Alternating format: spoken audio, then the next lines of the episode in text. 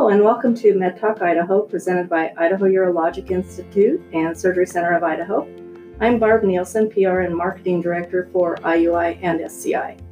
Today's topic is telemedicine. Many practices are implementing the use of telemedicine as the coronavirus, also known as COVID nineteen, pandemic continues around the world. Joining me today is Doctor Todd, Todd Waldman, one of our board-certified urologists. Doctor Waldman is currently offering telemedicine visits to many of his patients. Thank you for joining us today, Doctor Waldman. Thanks for having me. So, Doctor Waldman, it seems we're hearing more about telemedicine these days and that many medical practices have begun using it. So first off, would you please explain to our listeners what telemedicine is and who this service is best suited for? So telemedicine is um, patient care, patient-physician interaction um, that is facilitated by electronic communication rather than face-to-face communication. And um, the the candidates that are appropriate for this now are um, actually the majority of patients, um, mostly people who don't need to have uh, any physical exam done as part of their visit. And um, lots of lots of follow-up visits with patients. So, like prescription, people that need to have their yearly prescription refills, that kind of stuff, or yeah, a lot of those type visits. Yes. Okay. Um, how long has telemedicine been around? Well, in its crudest form, telemedicine's been around since uh, I believe the nineteen fifties. Um, initially, it was it really just meant phone conversation between patient and um, their physician. And the its use was pretty limited, and um, there are certainly limitations on, on what you used to be able to do. With the advent of newer technologies, now we're able to do a lot more, um, partly through use of electronic communications, such as through um, portals, which um, lots of patients who are familiar with various electronic charting systems will know what portals are, being able to push information back and forth between the physician and, um, and the patient. And more recently, the, the kind of most advanced form of telemedicine is video chat, um, where the patient and the physician are able to have a virtual face-to-face conversation um, from remote locations and um, go through their medical problems and, and uh, hopefully come up with a solution to whatever's going on. So kind of like FaceTime, those kind of things that right. are available on, on yes. the different phones. Okay. um, how long have you been using telemedicine? And is this something I U I has always offered or? So this is very new to us as it is to most practices. We started um, just under three weeks ago with all of the changes that have occurred surrounding the pandemic and Uh, the extra precautions we're taking, as well as some of the, the changes in the law that have made this a um, more realistic and more achievable um, means of dealing with patient care. Um, I U I has not had not done it in the past.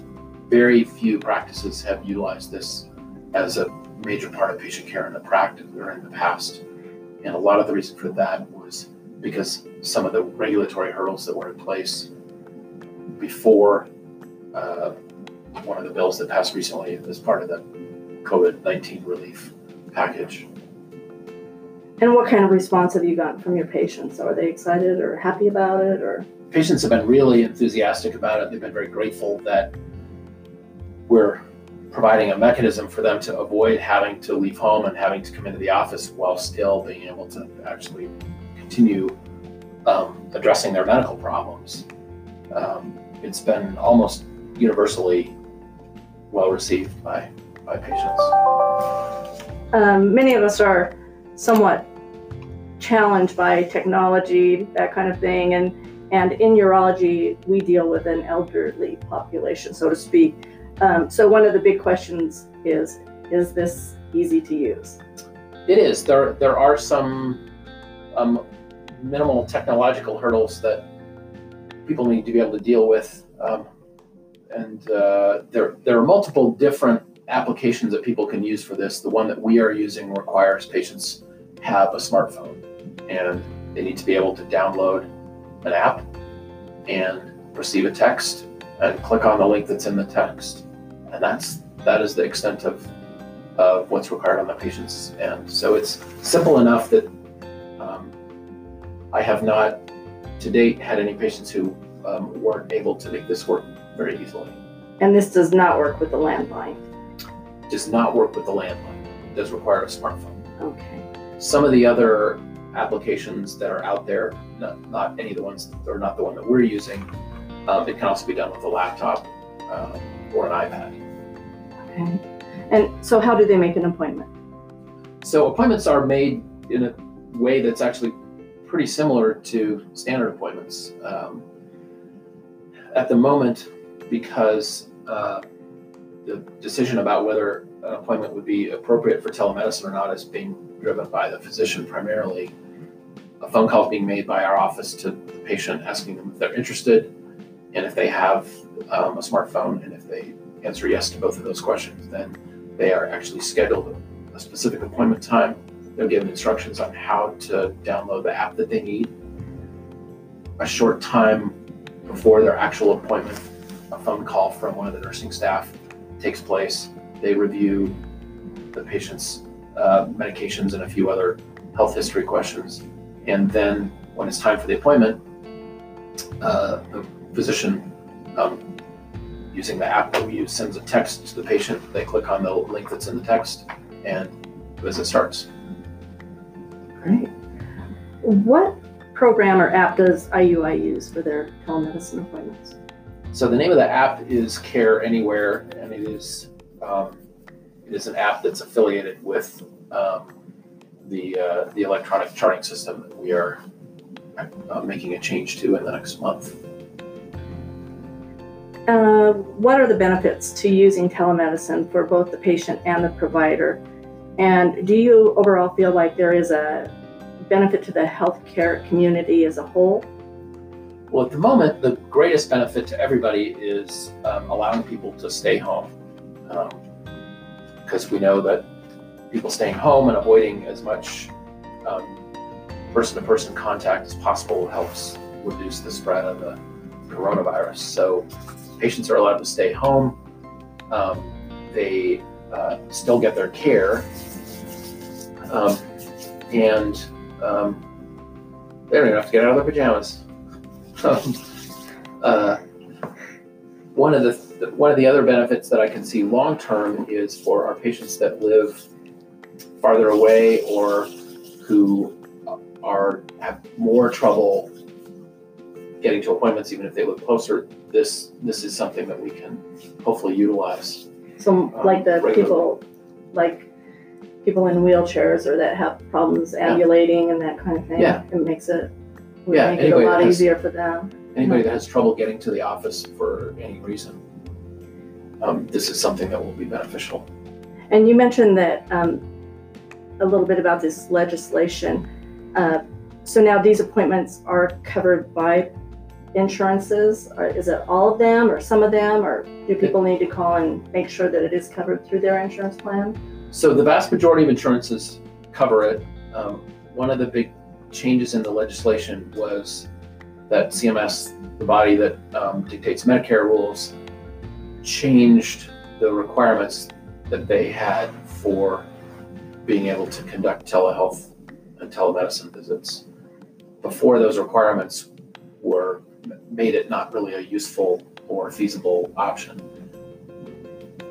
The vast majority of the time, and particularly now um, with everything that's going on, standard insurance plans tend to follow Medicare's rules, and they did so within a few, honestly, within a few days of C M S making the decision to, to change their rules.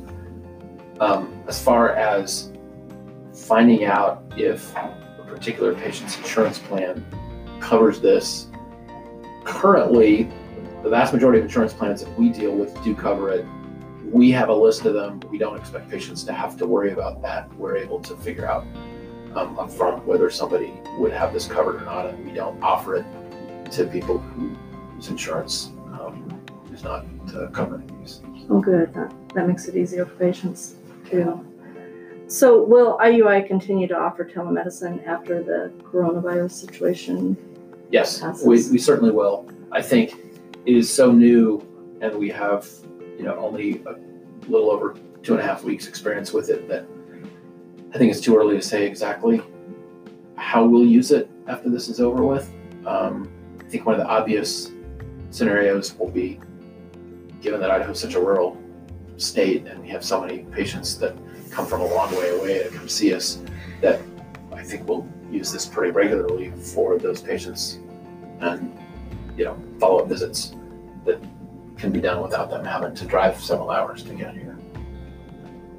Is there anything else that you'd like to add? Anything else you think our listeners would like to know about that maybe we haven't covered here?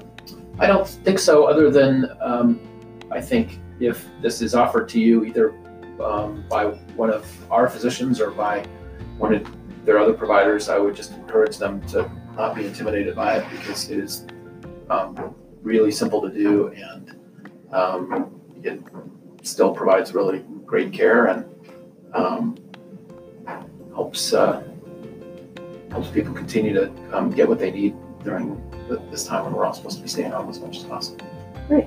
Well, thanks for joining us today. We appreciate you taking time from your busy schedule, and, and thanks for having me. Sharing the information with our listeners. For more information about Idaho Urologic Institute, please visit w w w dot i d urology dot com or call two oh eight, six three nine, four nine zero zero. Thanks.